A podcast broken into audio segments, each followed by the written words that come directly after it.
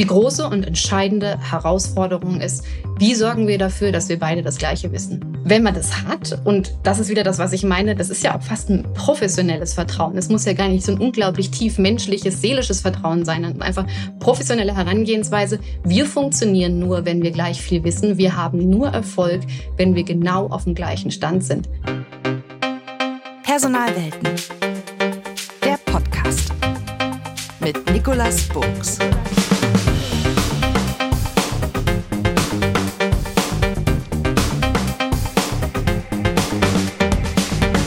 Herzlich willkommen zu einer neuen Episode von Personalwelten. Heute auch wieder unterstützt von ja, einem passenden Partner, nämlich Fraser Jones, einer führenden national und international auf HR spezialisierte Executive Search und Recruitment Beratung. Dass sich zwei Personen einen Job teilen, tja, das ist heute nichts mehr Besonderes. Job Sharing bei Führungspositionen, aber schon eher Trotzdem, es gibt immer mehr Doppelspitzen, auch im Bereich der Führung.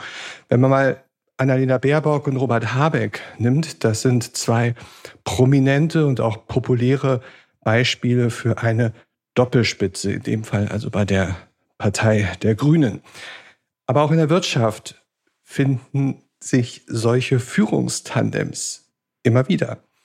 Spannend, besonders spannend wird es aber, wenn eine Führungsposition mit zwei Teilzeitlern besetzt wird.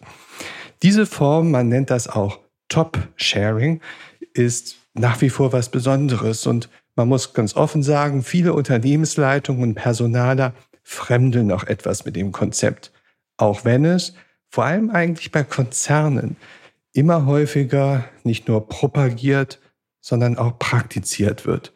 Und auch in der Wissenschaft, der Organisations- und Personalwissenschaft, beschäftigt man sich immer intensiver mit diesem modernen Führungskonzept.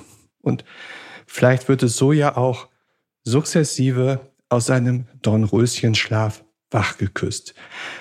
Mein heutiger Gast ist eine Kommunikationschefin, die genau so eine Führungsposition innehat. Ich muss eigentlich sagen, dass sie sich diese Position mit einer Kollegin teilt. Und beide arbeiten in Teilzeit. Sie weiß also genau, was Top-Sharing bedeutet. Und sie kennt auch die damit verbundenen Vorteile, aber auch die vielen verschiedenen Stolpersteine, die es da gibt. Herzlich willkommen, Helena Dietz. Schön, dass du da bist, Helena. Hallo und vielen Dank. Pressesprecherin, Leiterin Kommunikation und Marketing an der Universität Konstanz. Du hast Kultur, Theaterwissenschaften studiert. Im Bundestag hast du für die Ministerin Heidemarie Wiczerek-Zeul das Thema Presseöffentlichkeitsarbeit gemacht. Journalistisch auch einige Stationen, Dreisat, ZDF. Aber seit ja, gut zehn Jahren bist du jetzt Kommunikatorin für die Universität Konstanz und seit so ein, zwei Jahren jetzt zusammen mit Susanne Mahler-Siebler habt ihr ja diese Position inne. Was, Helena, was hat dich, was hat euch denn getrieben, diesen Aufschlag zu machen? ja, ehrlich gesagt, also es lag gar nicht so direkt auf der Hand, ähm, das zu machen, weil als die Stelle vakant war, war sie natürlich vorher in einer 100% Position besetzt. Und für uns, als ich die Frage stellte, bewerbe ich mich da drauf, war klar, ich bin in Teilzeit. Also wir waren vorher schon in Teilzeit. Ich ähm, kann die Stelle nicht machen, weil sie ist ja eine Vollzeitstelle. Es hat tatsächlich ein bisschen gedauert, ähm, bis wir dann da drauf kamen. Und ich muss auch hier meiner ähm, Kollegin Susanne Mahler-Siebler viele Credits geben. Die hat mich dann irgendwann gefragt und hat gesagt, sag mal, man könnte ja auch. Und wie wäre es denn, wir könnten doch zusammen. Es hätte ja auch sein können, dass, dass die Person, die für die Besetzung der Stelle verantwortlich ist, versucht, einen von euch zu überreden, Mensch, mach doch Vollzeit. Geh doch auf die 100 Prozent und dann bewirb dich. Klar, wurden wir gefragt. Haben wir nie gesagt. also es war und das ging, warum? Warum wolltet ihr nicht? Weil wir in 50 Prozent arbeiten wollten. Also beziehungsweise Susanne, meine Kollegin, war sogar auf 70 noch, aber wir wollten beide nicht auf die 100 gehen. Es war ganz klar und eindeutig für uns. Und natürlich ist uns auch der Umfang das ganze, also die ganze Position als solche bekannt gewesen. Und wir wussten, was für ein dickes Ding das Ganze ist. Und man muss sich überlegen, will ich das alleine machen in meiner jetzigen Situation? Ähm, für mich als Mutter von zwei noch relativ kleinen Kindern war klar, das geht jetzt gerade nicht. Und vor allem, ich will das gerade auch gar nicht. Und der Job selbst, und das ist was, was mir total wichtig ist, wurde in dem Moment, in dem wir überlegt haben, teilen wir uns das, sehr viel attraktiver. Also die Idee, das zusammen zu machen, war auf einmal viel, viel schöner, als die Vorstellung, es alleine zu machen. Okay, warum? Woran lag das? Weil man sich nicht nur eben den Job teilt, sondern auch die Verantwortung teilt, die Entscheidungen gemeinsam treffen kann, in einem Team arbeiten kann und nicht so ganz einsam ganz oben steht und den Kopf hinhalten muss, sondern das gemeinsam macht und man Vielleicht auch haben wir das in dem Moment in Teilen schon antizipieren können, wie viel Potenzial da drin steckt, was wir alles abdecken können und was wir alles leisten können, wenn wir das zusammen machen. Ihr macht das jetzt schon, schon eine gewisse Zeit zusammen. Und insofern kannst du vielleicht mal mit der ganzen Erfahrung und den Details, über die wir nachher noch sprechen wollen, vielleicht mal so ein, so ein Plädoyer dafür halten. Warum, warum sollte man durchaus als Unternehmen, als Organisation darüber nachdenken, so eine Stelle mit zwei Teilzeitpersönlichkeiten zu besetzen?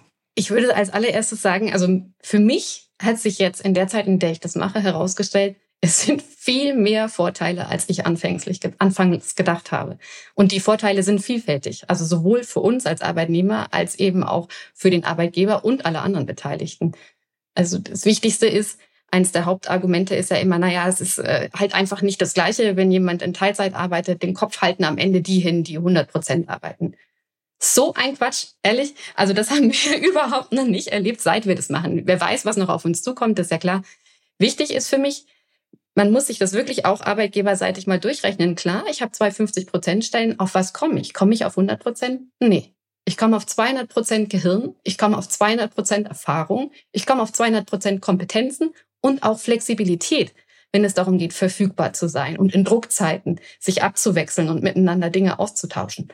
Und wie man jetzt aus meiner Argumentation hört, kommt man auch auf 200 Prozent Engagement und Leidenschaft. Also es ist ja interessant, weil es gibt eine ganze Menge Studien, die da sagen, dass Teilzeitkräfte anteilsmäßig produktiver sind im Vergleich zu Vollzeitkräften. Ja? Das heißt, zwei Teilzeitler, so 50 Prozent, sind produktiver, sagen die Studien, sagt die Wissenschaft, als eine 100 Prozent Persönlichkeit. Warum, warum denkst du, ist das so? Woher, was könnten die Gründe dafür sein? Erstaunt mich überhaupt nicht. Freut mich, das äh, auch sozusagen offiziell bestätigt zu kriegen. Viele Gründe. Also einmal natürlich hat man den Ausgleich das ist immer dieses Klischee der Mutter, wie ich es jetzt leider auch bin. Aber es gibt ja auch noch ganz andere Gründe, in Teilzeit zu gehen. Und die werden ja im Zuge von New Work auch immer vielfältiger und diverser. Ähm, in dem Führungsbereich kann ich sagen, dieser Spruch, den man oft über die Führung hat, it's lonely at the top, ähm, ist, glaube ich, sehr wichtig, wenn man sich mit der Frage auseinandersetzt. Denn was wir haben, wenn wir das gemeinsam machen und wir haben ein Problem, eine Fragestellung oder auch einen Ärger, dann ist es ein Austausch. Und zwar ein Austausch auf Augenhöhe, genau im Thema drin. Und anders als wenn ich jetzt jemand anderen im Haus, einen anderen Abteilungsleiter drum beten würde, mir Feedback zu geben oder mir einen adäquaten anderen Pressesprecher von einer anderen Uni suchen würde, ist es eine ganz andere Form von Feedback, die ich kriege, wenn ich mich mit ihr austausche. Es ist nämlich gar nicht nur Feedback, es ist eine offene und direkte Teilhabe.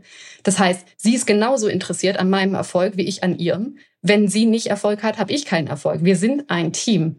Und daraus ergibt sich einmal dieser hervorragende Austausch, der führt dazu, dass man so eine Art Lernen on the Job hat. Also man äh, lernt voneinander die ganze Zeit. Man steht im Austausch, klar, Teamwork ist produktiv. Und das ist extrem bereichernd, aber eben auch entlastend. Das heißt, sehr viel von diesem, der Einsamkeit an der Führungsposition, wenn sie Entscheidungen treffen muss und sich nicht sicher ist, wird aufgefangen, wird im Team, ähm, ja, absorbiert ist vielleicht das falsche Wort, aber in einer gewissen Form tatsächlich ist es so, dass wir, wenn es gut läuft, gemeinsam äh, feiern und ähm, das ist schön, gemeinsam zu feiern und wenn es schlecht läuft, können wir uns miteinander austauschen und sind nicht einsam. Mhm.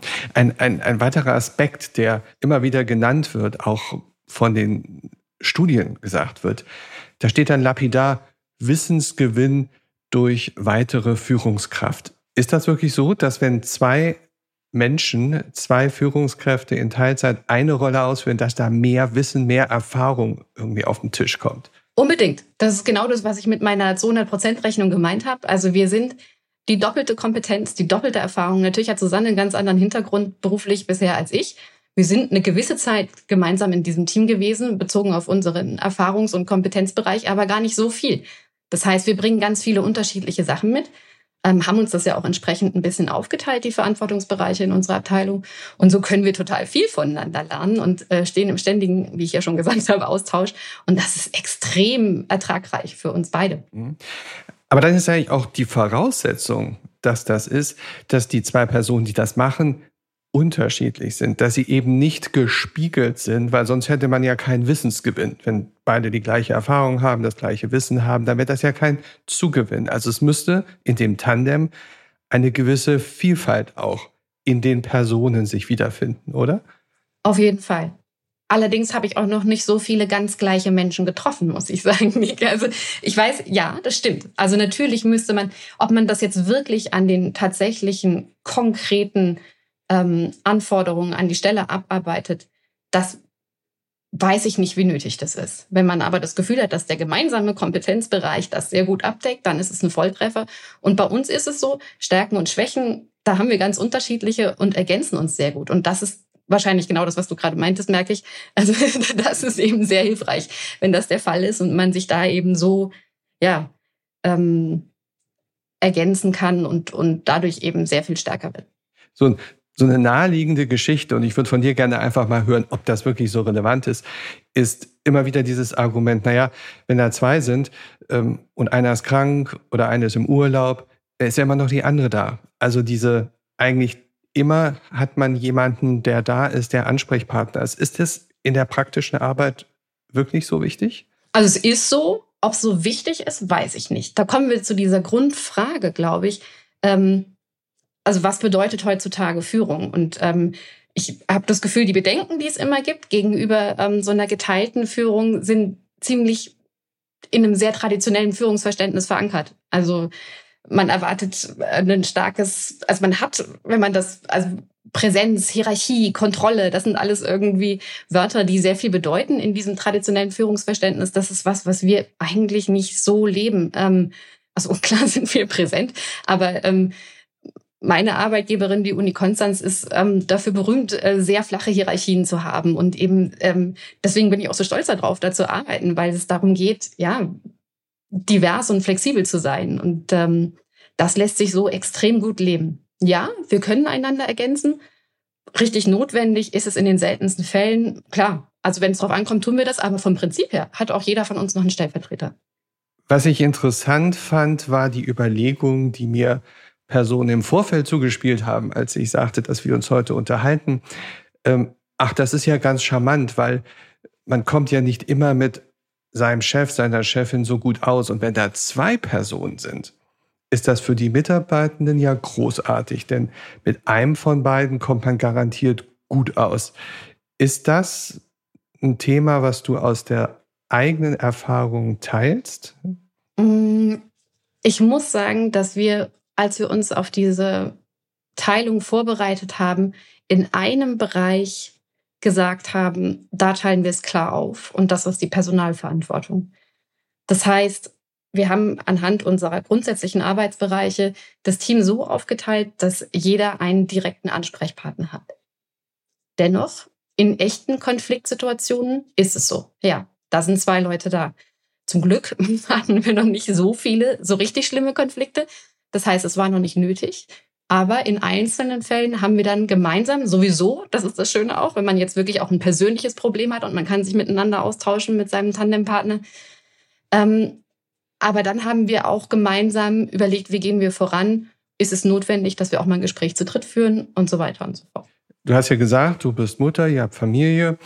Ähm, auch so ein klassisches Argument, dass durch solche Angebote, dass man auch nur ein Teil einer Führungsposition übernehmen kann, in Teilzeit, wird Karrierechancen für Frauen und Männer deutlich erhöht. Also Personen, die gerne Karriere machen möchten, aber aus was für Gründen auch immer, weil sie ein tolles Hobby haben, weil sie eine tolle Familie haben, nicht 100 Prozent ihrer Zeit einem Unternehmen zur Verfügung stellen wollen, dass die auf einmal auch Karriere machen können.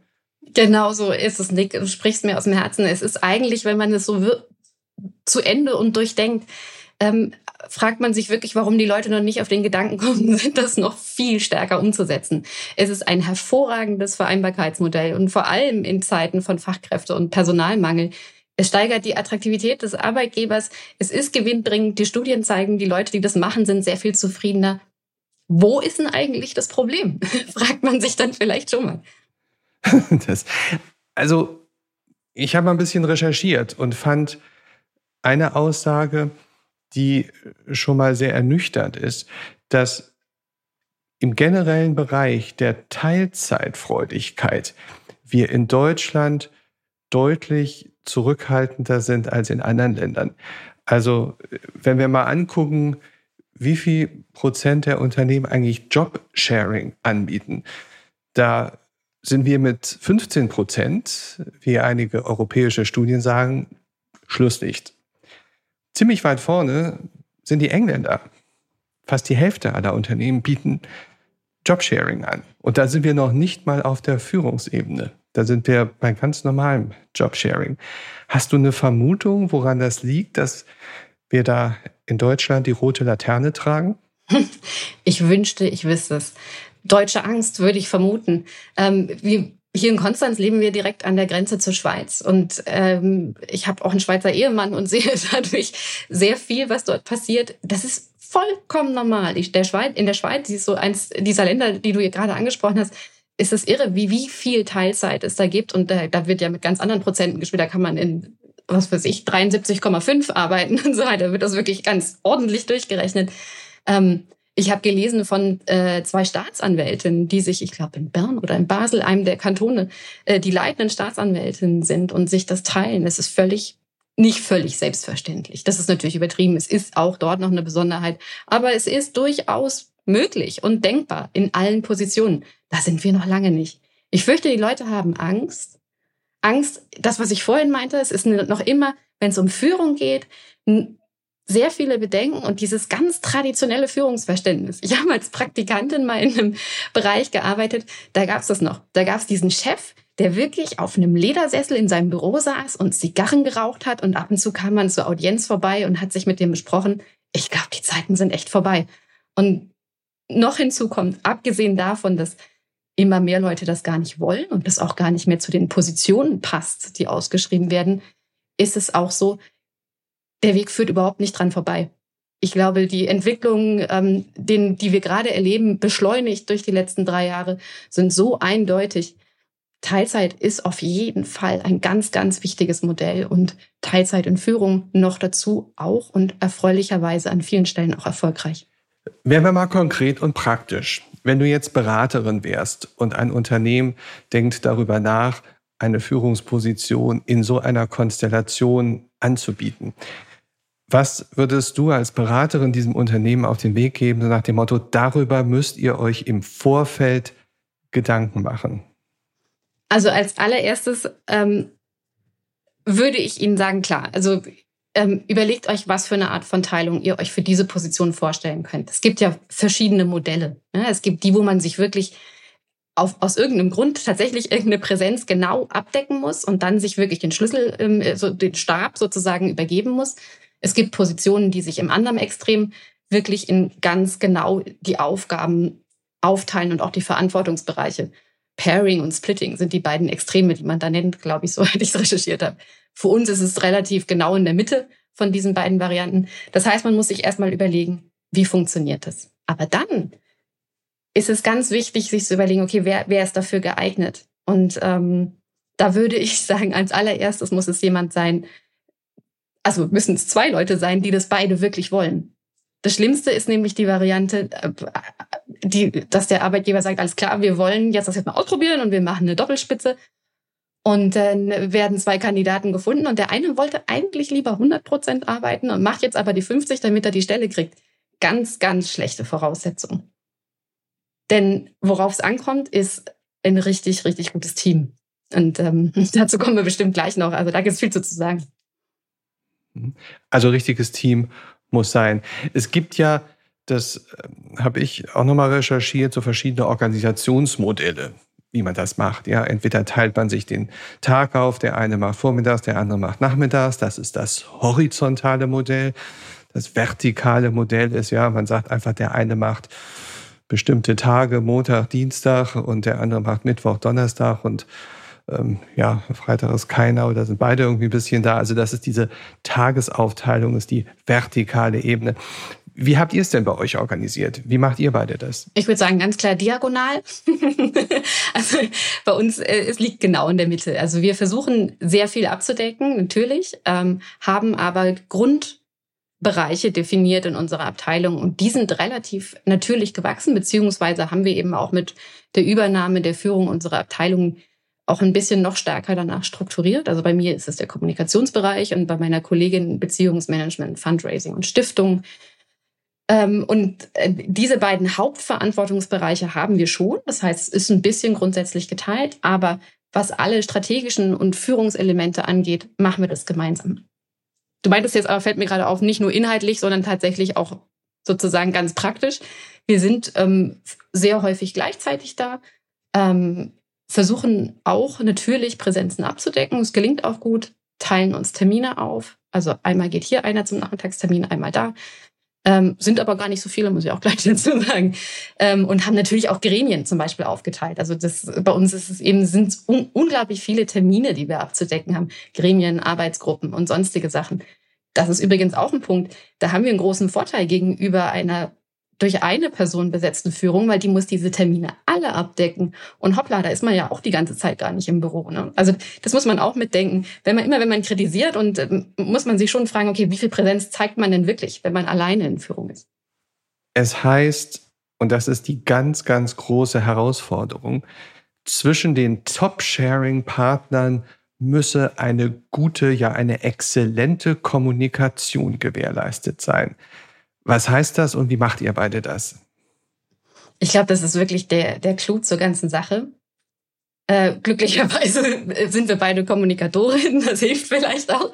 Nein, ähm, unabhängig davon, ja, das muss da sein. Es muss, ähm, wir haben einen heißen Draht, ein rotes Telefon. Es ist völlig selbstverständlich, dass wir sofort reagieren, wenn die andere sich meldet. Sogar jetzt, ich habe mein Telefon gerade im Flugmodus für die Aufnahme, war ich ein bisschen nervös, obwohl ich weiß, äh, Susanne ist da und deckt alles ab. Das heißt, wir sind grundsätzlich füreinander da, weil das hat jetzt gar nicht so viel mit einer lieben Geste zu tun, sondern das ist professionell. Es ist professionell notwendig, dass wir, wenn eine von uns eine Rückfrage hat, ein Problem hat, die andere braucht, sofort bereitstehen. Ähm, darüber hinaus haben wir eine Sache gemacht, die lag für uns relativ auf der Hand. Wir waren dann erstaunt und erfreut, dass es tatsächlich auf so viel Verwunderung gestoßen ist. Wir teilen uns ein Büro. Also ähm, ganz klare Sache eigentlich, so vor allem an äh, Gebäuden des öffentlichen Dienstes, wo die Räume nicht gerade vom Himmel regnen, ähm, ist es äh, aber auch einfach für die Kommunikation super hilfreich. Daraus entstehen Probleme. Wenn ich ein Personalgespräch habe und äh, mit meiner Mitarbeiterin, meinem Mitarbeiter allein sein will, müssen wir uns einen Besprechungsraum buchen. Ist zu bewältigen. Also haben wir bis jetzt eigentlich immer hingekriegt. Und dadurch, dass wir gemeinsam in dem Büro sitzen, läuft das natürlich viel automatischer. Man wirft sich über den Schreibtisch die Infos zu. Man kriegt auch einfach mal was mit und ähm, kann sich direkt austauschen. Mal ganz praktisch. Habt ihr eine gemeinsame E-Mail-Adresse? Nee, haben wir nicht. Also gut, grundsätzlich hat unsere Abteilung natürlich auch Funktionsadressen. Ähm, aber ich habe das gelesen. Es gibt ja sogar ähm, Führungsteams, die sich ähm, ihre Namen miteinander verschmelzen aus den Vornamen oder den Nachnamen und sich dann so anreden lassen. Das ist Find genau das, das, das Beispiel, was ich im Hinterkopf habe, ja. Ah, ja. Wo sozusagen die Kombi, die beiden haben aus den Anfangssilben ihrer Vornamen einen Namen kreiert, quasi ein Kunstname, der für sie beiden ist. Sie haben eine E-Mail-Adresse mit diesem entsprechenden Namen. Äh, das macht ihr aber nicht, so verstehe ich das. Nee, für uns ist das nicht praktikabel gewesen. Ich finde auch ehrlich gesagt, also ohne das auch nur annähernd kritisieren zu können, weil ich, äh, ich weiß nicht mal mehr, wer das gemacht hat und weil ich auch sehe, dass es völlig andere Modelle gibt. Bei uns ist es so, ähm, wir sind ja völlig unterschiedliche Personen, wie ich auch schon gesagt habe, ergänzen wir uns auch in vielen Themen und deswegen brauchen wir unsere eigene Identität, das ist ganz wichtig. Ähm, und darüber hinaus organisatorisch äh, ist es total gut, wenn man, also für mich, wenn ich Kontrolle über mein eigenes E-Mail-Fach habe, weiß, was habe ich gemacht, was habe ich nicht gemacht. Man muss ja dann noch dazu ein System entwickeln, wie man jetzt die E-Mails bearbeitet hat und gucken kann, ob der andere drauf geantwortet hat. Das war eine Schleife, die war für uns irgendwie zu viel und vor allem auch nicht notwendig. Also wir haben ähm, jetzt den Fall, wenn jemand tatsächlich nicht weiß, wen er ansprechen soll, schreibt er uns beide an was hervorragend ist, weil wir dann beide direkt informiert sind und uns da schon mal eine Abstimmungsschleife sparen. Was heißt denn die Chemie zwischen den Top-Sharing-Partnern muss stimmen? Also zwischen äh, deiner Kollegin und dir scheint es ja nahezu perfekt zu sein, weil ihr habt ja beide euren Hut gleichzeitig in den Ring geworfen. Ähm, quasi als, als, als Pärchen schon ähm, quasi euch beworben um diese Stelle. Ähm, aber wenn man sozusagen eine Stelle hat, wo man sagt, die zwei Personen kennen sich vielleicht vorher nicht. Und wenn man diese Stelle besetzt, äh, muss man darauf achten, dass die Chemie stimmt. Was, was für Faktoren von Chemie spielen denn bei diesem Führungstandem eine besondere Rolle?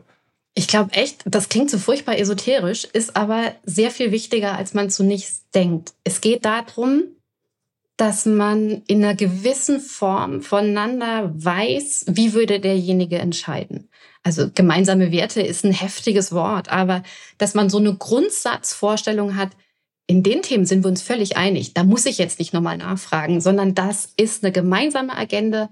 Das ist die Richtung, in die wir gehen. Nur so kann man halt auch echt an einem Strang ziehen. Und nur so kann man auch füreinander gerade stehen, wenn es drauf ankommt. Interessant ist ja, dass ihr Mitarbeiter habt, die beide Setups kennen. Also die kennen das vorher und kennen das nachher. Wenn ihr euch mit denen mal gemütlich austauscht, habt ihr schon mal eine Rückkopplung von denen bekommen, was das für die bedeutet hat, diese neue Form der Führung zu erleben? Wie mussten die sich umstellen? Wo mussten sie sich vielleicht auch drauf einstellen? Also das ist ein extrem spannendes Thema natürlich, ähm, vor allem weil wir ja, das ist noch ein ganz anderer Faktor, der, glaube ich, losgelöst von der geteilten Führung wichtig ist, aus dem Team in die Führung kam. Also da, da gibt es ja erstmal eine ganz andere äh, Grundsatzproblematik. Das heißt, für uns ging es auch erstmal drum, uns abzugrenzen äh, zum, vom operativen Arbeiten und rein in das strategische Führungs- und Leitungsmodell.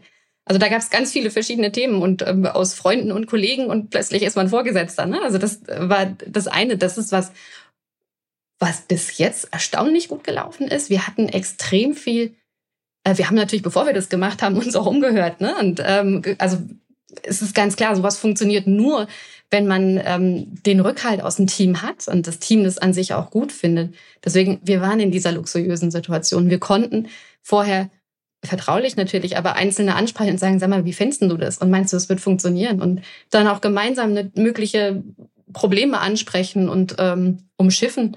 Ehrlich gesagt waren es gar nicht so viele, aber in so einem Austausch kann man das eben tun und kann hören, hättet ihr Vorbehalte? Wie würdet ihr das finden? Ähm, anfangs Irritationen, ehrlich gesagt, nicht viele.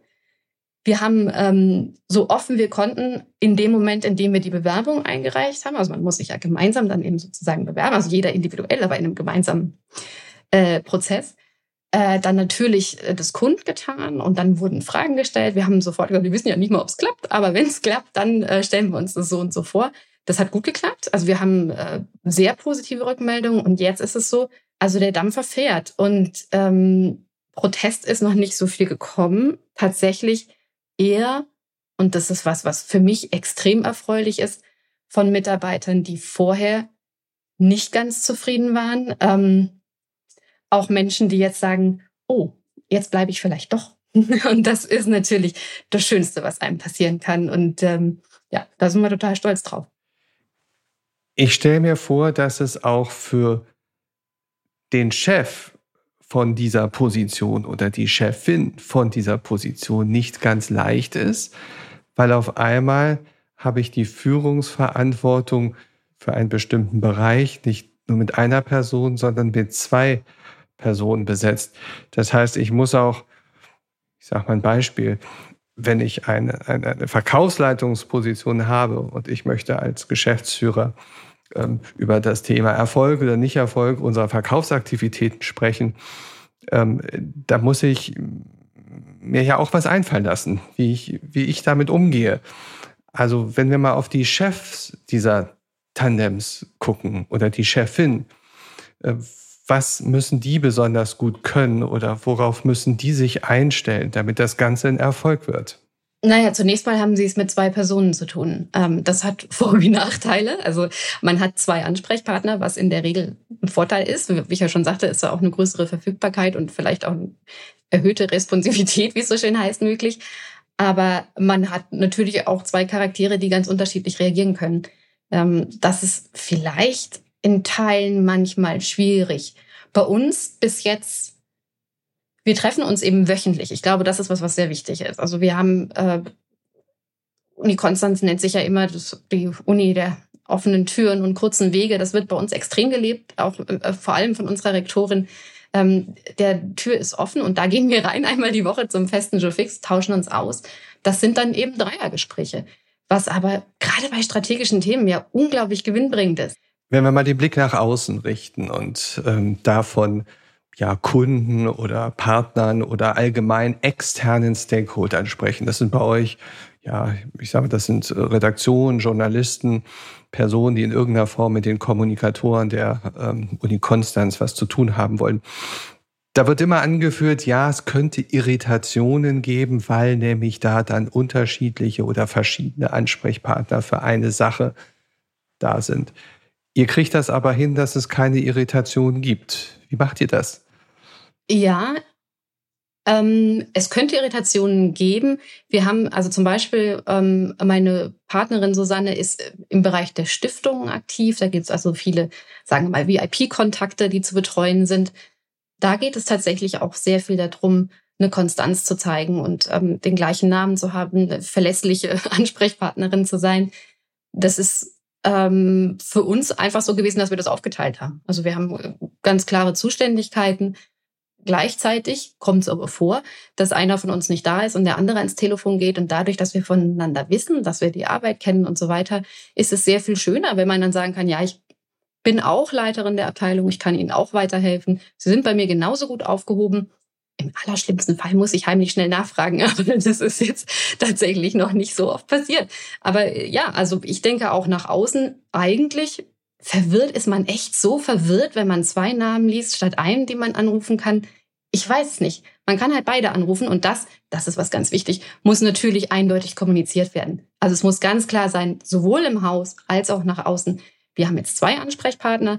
Wenn ihr euch eher in dem Bereich informieren wollt, fragt die. Wenn es um das andere geht, fragt die. Grundsätzlich sind beide für euch da. Ihr könnt beide anrufen, beide anschreiben und kontaktieren. Ich würde mal bei einige von der Fraktion Wir erhalten davon nichts ähm, vorgetragenen Argumente sprechen, um mal zu gucken, wie, wie ähm, stark sind die durch die Praxis auch ähm, belegt. Also das größte und wichtigste Argument der Gegner oder der zurückhaltenden Personen gegenüber einem solchen Modell ist, naja, also 50-50 kann man ja nicht machen, weil die müssen sich ja irgendwie ein bisschen überschneiden. Also es muss auf alle Fälle bei einer Doppelführungsspitze äh, die Zeit größer als 100 Prozent sein, also 260 Prozent stellen zum Beispiel. Und dann kommt das Killer-Argument und das kostet natürlich mehr, als wenn wir eine 100 Prozent Person einstellen. Was würdest du als, als Verfechterin dieser ähm, ja, äh, äh Top-Sharing-Idee, was würdest du denen entgegnen? Na, es gibt zwei Antworten. Die eine ist die bei uns jetzt äh, konkret ist es 50-50 und wir überschneiden uns automatisch. Das heißt, wir brauchen nicht mehr Prozente. Wir machen Überstunden. Ich glaube, das kommt bei uns mit dem Job. Wir sind Pressesprecherinnen. Den Drops muss man lutschen. Wir gehen abends auch mal in unsere E-Mails und versuchen, das Wichtigste durchzuackern. Das ist aber, glaube ich, eher was, was auch anderen Führungspositionen nicht unbekannt ist, die in 100 Prozent an ihrer Stelle arbeiten. also, ähm, und das andere ist, wenn man jetzt tatsächlich dieses Modell fährt, in dem es darum geht, ähm, diese Gesamtabdeckung zu haben. Ich habe jetzt gehört, bei internationalen Firmen könnte es sein, wenn es Kooperationspartner gibt, die irgendwie an anderen Stellen sitzen und ganz wichtig ist, dass die Konferenz abends um acht stattfindet oder da dann eben keiner verfügbar ist. Dann kann man immer noch sagen, okay, wir können auch am Modell arbeiten, ja, wir können auch gucken, wer ist der Tandempartner. sitzt der vielleicht an einem anderen Ort, hat auch andere Zeiten. Oder ich habe jetzt auch gelesen von, fand ich total interessant, Senior-Junior-Partnerschaften. Also das gibt's ja auch. Also es gibt ja unterschiedliche Interessen, warum man in Teilzeit geht. Da geht's ums Matching, da muss man den richtigen Partner finden. Und abgesehen davon, selbst wenn es am Ende dazu kommen würde, was ich nicht mal glaube, das muss ganz wichtig, wenn es dazu kommen würde, es kostet 120 Prozent. Ganz im Ernst, wenn man überlegt, wie viel mehr man dafür kriegt, ist es eigentlich ähm, keine Rocket Science festzustellen, hoppla, das macht trotzdem Sinn. Also das höre ich auch immer wieder. Aber was bleibt, ist, dass dann ein weiteres Argument angeführt wird, gerade wenn dieses Kostenargument weggewischt wird. Da heißt es unglaublicher Organisations- und Abstimmungsaufwand, der das Ganze dann doch sehr schwergängig macht in der Praxis. Bei dir klingt das relativ leicht und ähm, geschmiert, wie ihr miteinander arbeitet. Ja, man braucht aber schon ein Problembewusstsein dafür. Ne? Es ist die, die große und entscheidende Herausforderung ist, wie sorgen wir dafür, dass wir beide das Gleiche wissen? Wenn man das hat, und das ist wieder das, was ich meine, das ist ja auch fast ein professionelles Vertrauen. Es muss ja gar nicht so ein unglaublich tief menschliches, seelisches Vertrauen sein, sondern einfach professionelle Herangehensweise. Wir funktionieren nur, wenn wir gleich viel wissen. Wir haben nur Erfolg, wenn wir genau auf dem gleichen Stand sind. Dann ist das viel automatischer und selbstverständlicher, als man es sich vorstellt. Ich habe neulich auch gelesen, dass man festgestellt hat, dass Teams, die also diese, diese Tandems, die schon länger zusammenarbeiten, tatsächlich einen viel kürzeren Abstimmungszeitraum brauchen, weil es einfach viel automatischer läuft. Vielleicht ist es bei uns deswegen so, weil wir vorher auch schon sehr lange im Team zusammengearbeitet haben und dann eben jetzt da reingetaucht sind. Es kostet Zeit, klar, aber das ist äh, Gewinn, nicht Verlust von Zeit. Würdest du sagen, ich habe das immer häufiger gelesen, dass gerade die großen Konzerne jetzt dieses Modell propagieren die kleinen und mittleren Unternehmen aber dann auch irgendwie zurückhaltend sind aufgrund der ja von uns besprochenen Themen. Was würdest du denn den kleinen und mittleren Organisationen zurufen, ähm, wie sie sich da positionieren können? Ich glaube, es lohnt es, sich wirklich mal ehrlich durchzudenken, komplett durchzurechnen, warum geht es nicht? Warum denke ich, es geht nicht? Was sind die Gründe? Wie viele Tage sind das, an denen ich jemanden um 18.30 Uhr brauche? Ist es einer? Sind es zwei? Sind es drei? Lässt sich das teilen? Finde ich Kandidaten, die das entsprechend erfüllen können? Das Problem ist meistens gar nicht so sehr die Position, sondern die Besetzung der Position. Das heißt, ich glaube fast, es geht für jede Rolle. Es geht nicht für jede Persönlichkeit. Und wenn man sich das bewusst macht, also nur Mut, ich glaube, wenn man sich bewusst macht, kann ich man kann damit spielen. Das ist nicht einfach nur eindeutig genau so und dann fällt der Schlüssel und dann muss man sich übergeben und dann ist Schluss und wenn es nicht geklappt hat, hat es nicht geklappt. Nein, es ist, ein, es ist ja ein Modell für Flexibilität, deswegen sollte man das auch flexibel handhaben und sich überlegen, wie viele Möglichkeiten da drin stecken.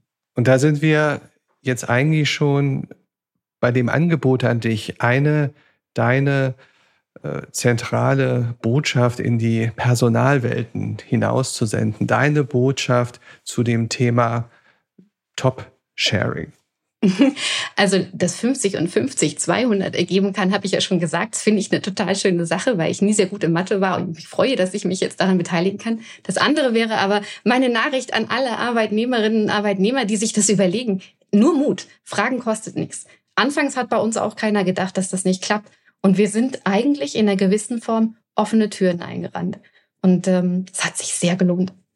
Es gibt ein Zitat von Jacobi Walter, was da lautet, Verantwortung kann nicht geteilt, aber gemeinsam getragen werden. Du hast uns gezeigt und mit viel Herzblut erklärt, wie man es macht und zuletzt ja auch aufgerufen, dass man den Mut haben soll, es zu probieren. Ganz toll. Vielen Dank für diese Einblicke und Einsichten und diese Ermutigung. Liebe Helena, vielen Dank dass du da warst. Ich danke dir für die Einladung. Vielen Dank. Diese und alle anderen Episoden findet ihr auf der Website www.personalwelten.de und natürlich auf den üblichen Kanälen. Abonniert dort einfach, damit ihr die nächsten Episoden nicht verpasst. Für mich heißt es jetzt Tschüss für heute und bis zum nächsten Mal. Am Mikrofon war Nikolas Bogs.